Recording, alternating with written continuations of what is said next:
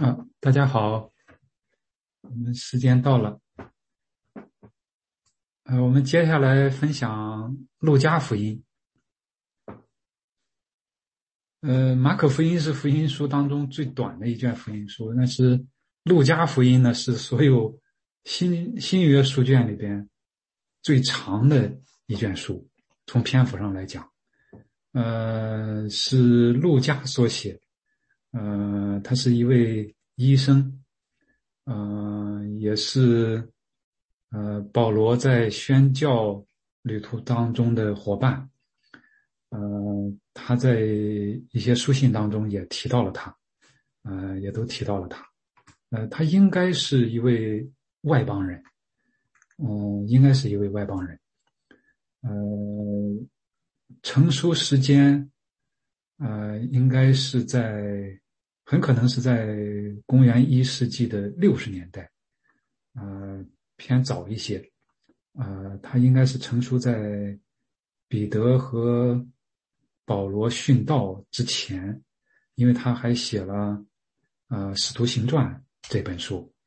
啊，《使徒行传》结尾的时候是那个保罗在罗马啊被被监禁的时候。呃，他应该是那么那么，呃，成书是在，呃，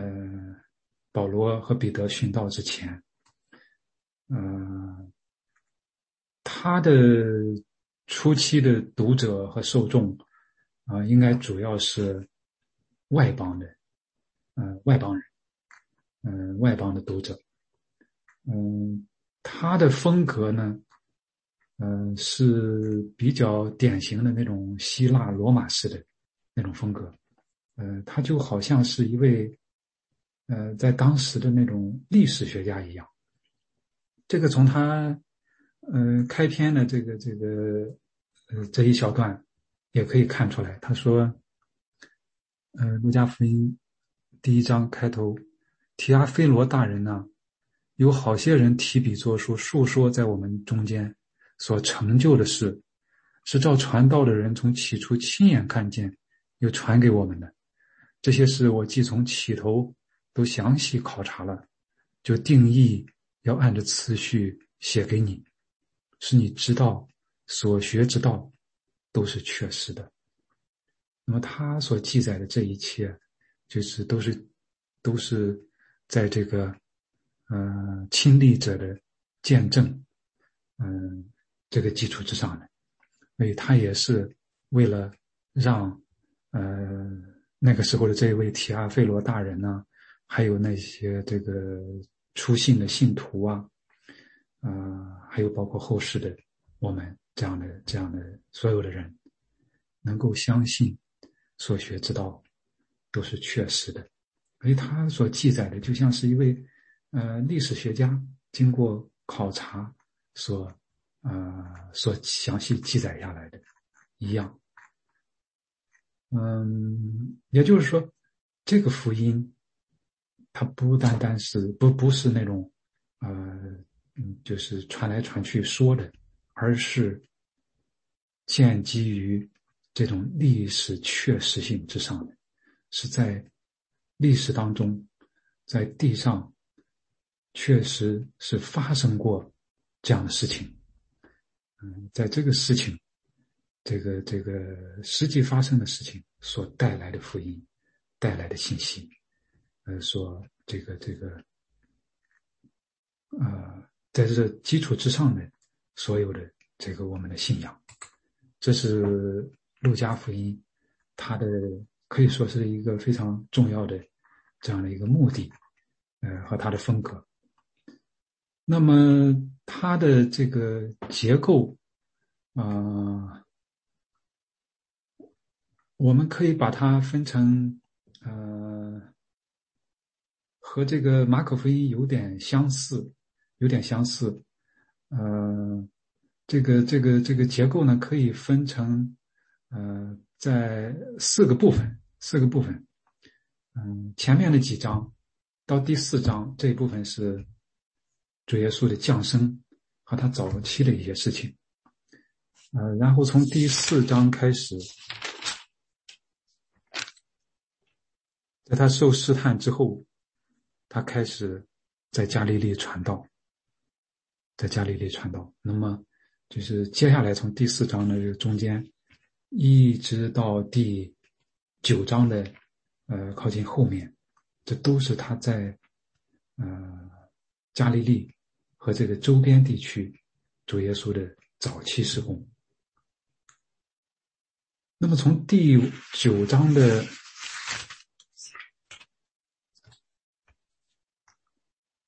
从第九章的五十一节开始，他就开始转转向。这个耶稣被接上升的日子将到，他就定义向耶路撒冷去。从这个地方开始，九章五十一节一直到第十九章的后面，花了这么作家花了很长这个这么长的篇幅，就是介绍在。他从加利利到耶路撒冷这一段中间所发生的事情，主耶稣的施工，从第九章一直到第十九章，用十章的篇幅，然后最后这一部分到第十九章的。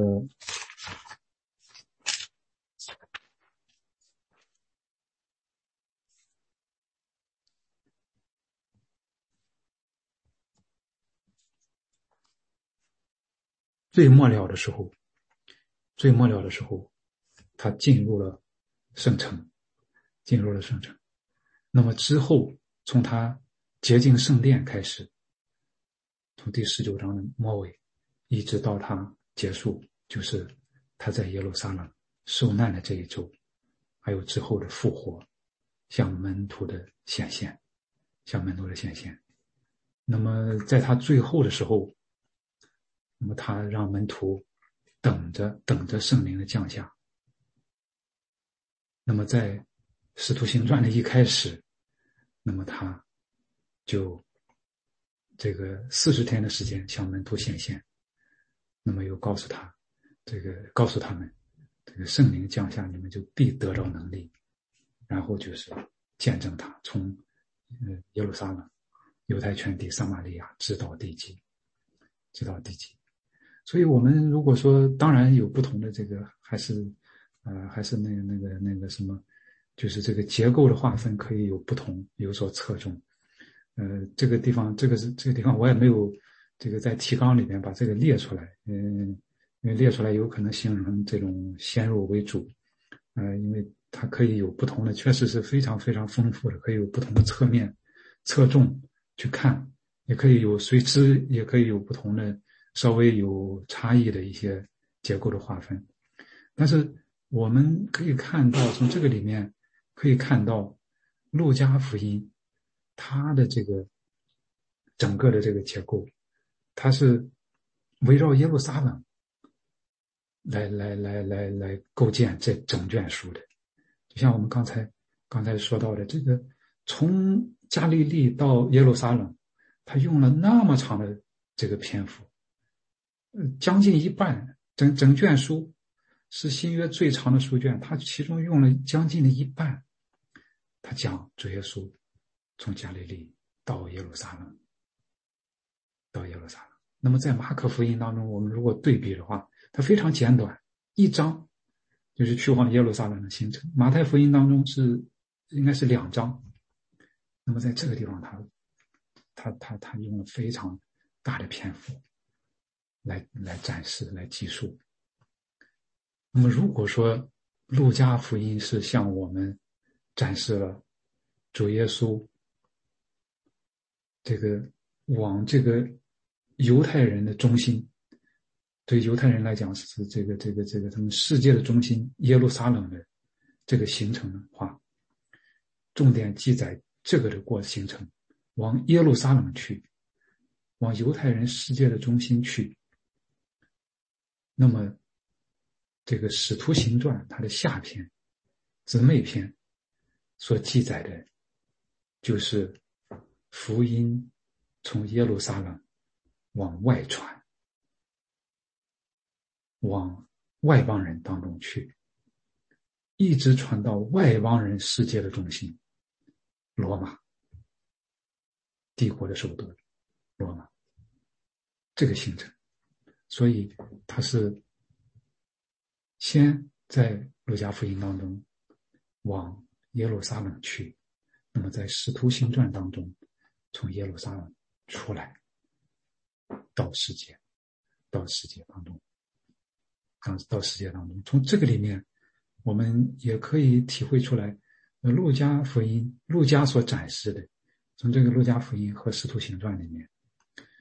不仅仅他向我们启示耶稣是谁，他是他有哪些特质，而且要说明他所开启的这个国度是什么样子的，这个国度是怎么样来扩展的，怎么样来一步一步的来扩展。所以，这个是从他的这些，嗯，这个结构和这个篇幅内容当中。可以给我们看见的。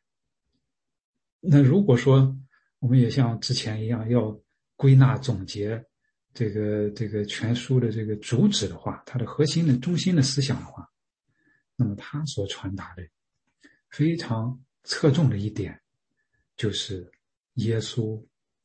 是世人的救主。就像十九章第十节，嗯。这里列出来他所说的：“人子来，为要寻找拯救世上的人。他不仅仅是以色列的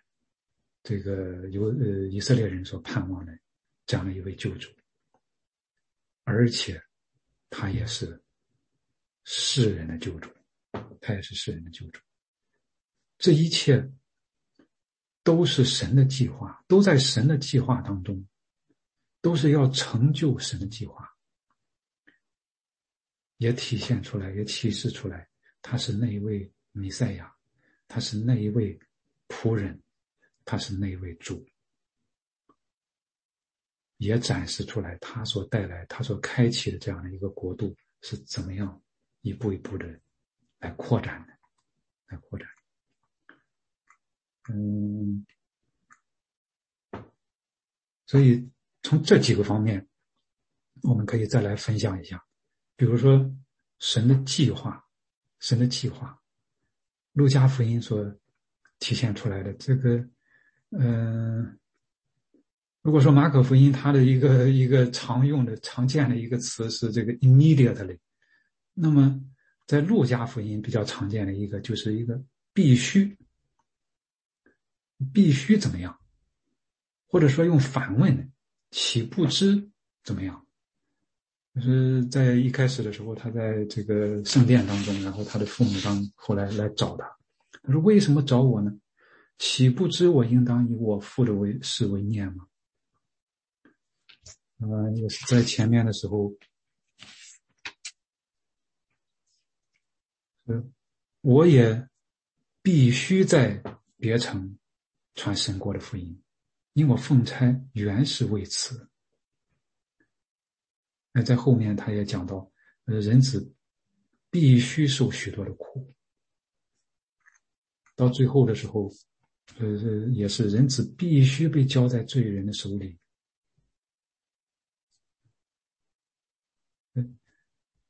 嗯，他给这个这个伊马五斯的路上，他给这个两个门徒说：“基督这样受害，又进入他的荣耀。”岂不是应当的吗？于是从摩西和众先之起，凡经上所指着自己的话，都给他们讲解明白了。然后最后他对门徒说：“凡指着我的话，都必须应验，都必须应验。哎，这一切都是都是必然要发生的，都是在神的计划当中的。”就神的主权的计划，他在所有的这些事件的背后，在主导的。神的计划带来人类的救恩，给人类、给世人带来救恩，这是一个应许和成就。因为就像也像这个中间所讲到的，接着这个这个主耶稣的话也讲到了。是凡世人所生的，没有一个大过世袭约翰的。然而神国里最小的比他还大。他后来又说，律法和先知就是到约翰为止，从此神国的福音传开了，人人努力要进去。所以这是应许和成就，这是神的计划，在有应许，有成就。那在路加福音里面也有另外一个词，也出现的次数比较多，就是今天。今天，那今天在大卫的城里为你们生了救主，就是主基督。那主耶稣在这个会堂里面也对他们说：“今天这经。”应验在你们耳中了，已经成就了。你们所看到的，就是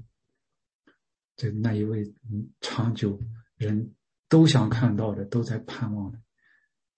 这经已经应验在你们耳中了。他所讲给他们，然后他也行了一些神这个神迹的时候，他说：“我们今日看见非常的神事了。”他胡该撒该的时候说：“今天救恩到了这家。”然后对彼得说：“今日鸡还没有叫，你要三次说不认得我。”对那位同丁的强盗也说：“今日你要同我在乐园里了。”也就是他整个的这个这个过程所展现出来的，主耶稣和他。所带来的福音，就是一直往前，一直往前，这个这个这个扩展，往前延伸。那随着也是随着这个地理位置的变化，随着这个故事的展开，从加利利到耶路撒冷，从今天一直往后，有应许，有成就。这一切都在神的计划当中，这是必须成成就的，岂不知就是应该这样吗？所以这一切都是都是神的主权的计划所所应许、所成就、所带来的这个救恩，就在这中间来成就了，来成就了。那么。路加福音就像其他的福音书一样，呃，他也启示出来，主耶稣就是那一位弥赛亚，非常这个这个，就是也有许多的这样的经文，并且他说他这个这个在尤其是一开始的时候，我们可以看到他所启示出来的时候，就是带着充满了那种喜乐，嗯，就像天使报喜信给牧羊人，等等等等，充满了一种喜乐。真的是普世欢腾，因为世人的救主已经来了。但是他也，其实说他比较比较呃 balanced，就是就是各个侧面他都有，他也都有。这个他也是那一位人子，要施行最后审判的那一位人子。他是那位受苦的仆人，他是那位施行审判的人子，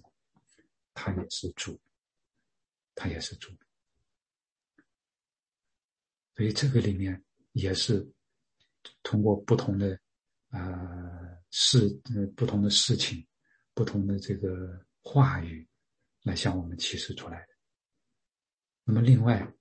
就像我们刚才提到的，他也是向我们展示他所带来的这个国度的扩展。这个国度是一个什么样的国度？都包括哪一些人呢？以往的时候，犹太人是认为是是是是是为以色列的，是为以色列的，是为他们这些这个这个守律法呀或者什么样的什么样的一些人的。但是，路加福音也像其他的福音书一样，他给我们所揭示出来的，他所带来的这个国度。并不完全是像那些人所所想象的一样，并不是只包括一些人、某一些群体的人，并不是像这个世界上的这个国度政权一样。尤其路加福音所侧重的，耶稣所面对的和他们打交道的，他花了大量的时间、精力去做的一些事情，去和一些人的互动里面，我们可以看到，这些人大多数是一些什么样的人？非常多的一些穷人、贫穷的人。妇女在当时，这个这个，嗯，和现在还不完全一样。还有孩子，没有什么权利的，不像现在，这个孩子都好像是，这个，嗯嗯，在当时还是还是不一样的，没有什么权利的，完全听从父母。这个这个这个罗马的父亲对孩子有这个完全的主权。可以不随随着自己的意思来怎么样来处置的。我们还有这些罪人，还有这些罪人，穷人、罪人、妇女、孩子，那些病人，这些就是边缘化的人，这些弱势的群体，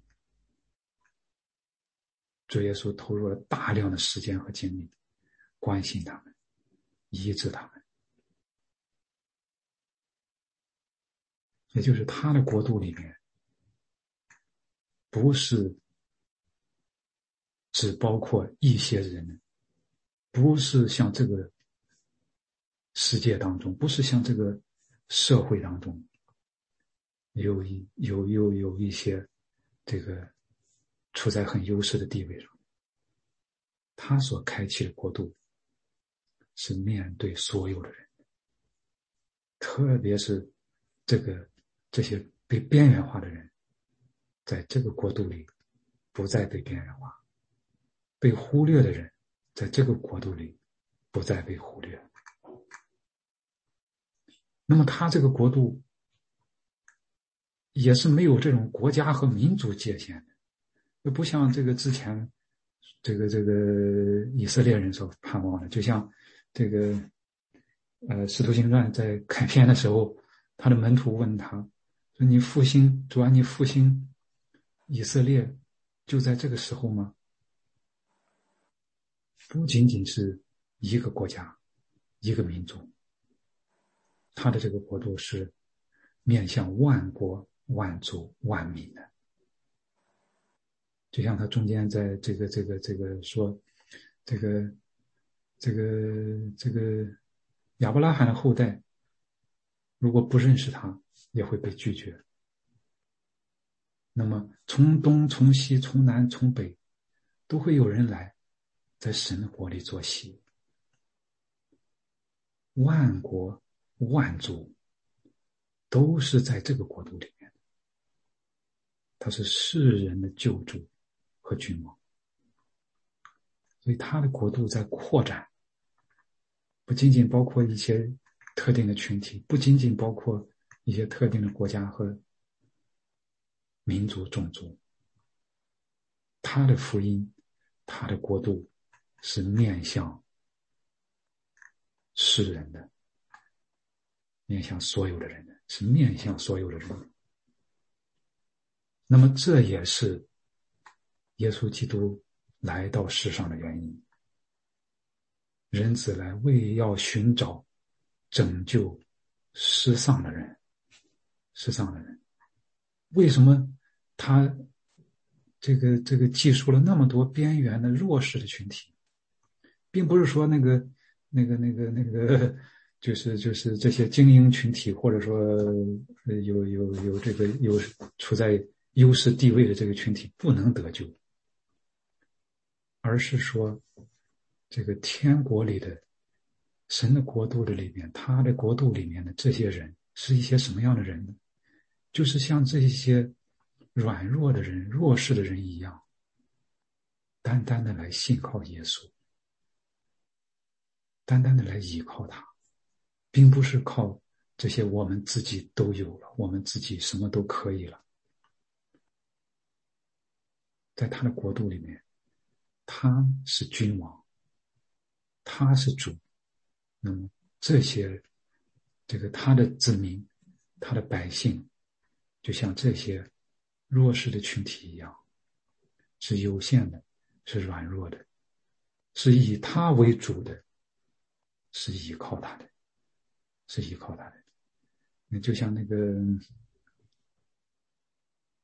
那个、那个、那个、那个、那个，呃，税吏一样，这个罪人呀，在当时那是人人都看不起、人人都痛恨的。但是法利赛人所表现的是另外一个样子。这位、这位、这个税吏，他说，他连这个抬头望天都不敢，他只这个哭喊着说：“神啊，开恩可怜我这个罪人。”在圣洁公义的神面前，这样的一个谦卑、无助、有限的、软弱的这些人，在他的国度里面，并不是那些骄傲的、自义的人，在他的国度里面。所以要用用用主耶稣的话说：“你们若不悔改，都要如此灭亡，都要如此灭亡。”所以这个也是他来到这个世上的目的，还要完成这个救赎的大功，把世人从罪恶当中拯救脱离出来。那么这个国度也是会继续的扩展，直到他再来，直到他再来，已经来了，但是还要再来。神的国就像他说的，神的国不是眼所能见的，呃，也不能说看他看他在这里，在那，在那里，不是这样的。神的国就在你们心里，他已经来到了，他已经来到了，但是他还要这个再来完全的成就，就像他在这个。逾越节最后的宴席的时候，他告诉他的门徒：“我不再吃这宴席，直到成就在神的国里。已经来到，仍然还需要最后来成就，最后来成就。”他也用一些比喻来来说明，比比如说一个这个这个这个主人要往远方去，然后。德国回后来又回来，也记了记了一些这个比率，也劝诫他的门徒要对主忠心。已经来了，是有这个主已经来了，是有主的，但是他还要再来，他还要再来。那么当他在，就像他在远方的。一样，他在天上的时候，那么他的门徒要怎么样呢？在这个世上要过一个怎么样的生活呢？这也是就像其他的福音书一样，他所提供、提给这个、这个、这个我们的这样的需要思想和警醒的，我们就在这样的。他的国度已经到来，还要在完全实现的这样的中间，也像这个其他的福音书当中，众人有的反对、拒绝、疑惑，或者是困惑，也有的相信，有的相信。这也是我们这个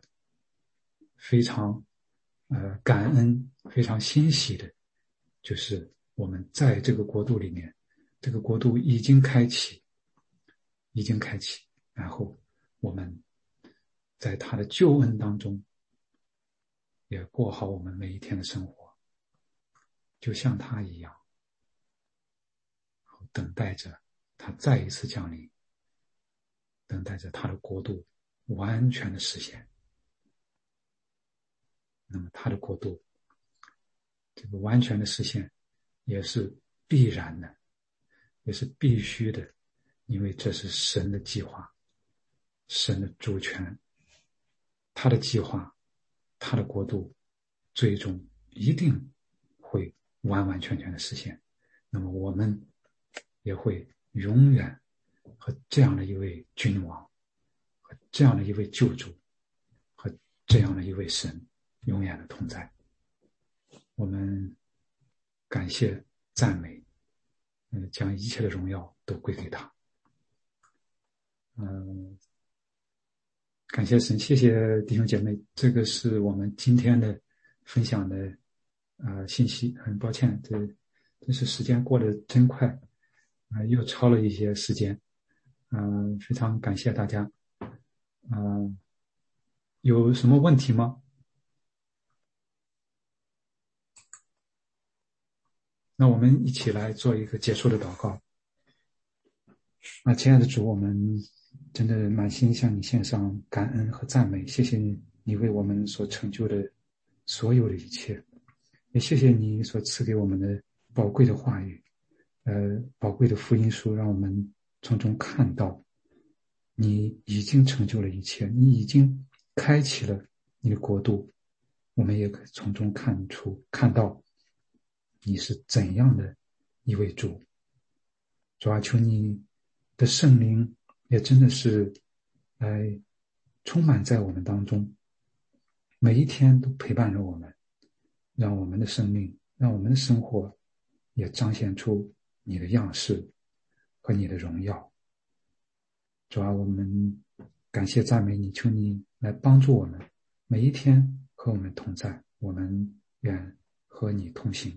求你保守祝福我们每一位弟兄姐妹，我们如此的感恩祷告祈求，是奉主耶稣基督得胜的名，阿门，阿门。非常感谢韩牧师，谢谢谢谢。谢谢，真的呃也谢谢这个呃宇航还有一芬姐妹，呃你们的还有还有 I I T 的弟兄姊妹们，真是感谢 同工们，感谢大家辛苦，要谢谢大家。谢谢谢谢，嗯，牧师有的是牧师，他牧师，我有个问题，就是关于他这个呃福四个福音书的排序问题，他为什么要这么排？马太、那个马可、路加，然后是约翰。我我从那个就是您刚才说的那个读者上哈，我就从前三我看，第一个是那个对犹太人，第二个是对罗马人，第三个是对所有的世人。我看好像这也是福音传的那个顺序，嗯，也许这是其中的一个原因。然后我还看那个底下就是说。就是他的那个要点，我看您写第一个讲的是，呃，因为他是呃应验的弥赛亚，然后第二个讲的他是是君王，第二个讲的是他是仆人式的君王。我看第三个好像包括了前面两个，好像还多了一个人子还是什么，我忘了。嗯，然后最后约翰福音不是说让我们来相信这位呃呃他是神的儿子，然后我们能够得救，也许这也是其中的一个原因。我就想还有没有其他的原因？因为从您讲的时候，我会发现好像很多东西线索就很清楚了，好像。谢谢。谢谢谢谢，他是是从人的角度上可能会有一些呃，从这个里边可能是能连接起来一些。嗯，马太很。就是他应该说，在这个旧约和新约当中，他放在前面是比较比较合适的，连接起来这个旧约和新约。那么之后，他这个从不同的侧面再再进一步的展现。那么从下一下一次在约翰福音，可能从另外的角度，和这前的三个都不太一样的来展现这这这主耶稣的生平事迹。OK，嗯。谢谢谢谢 谢谢谢谢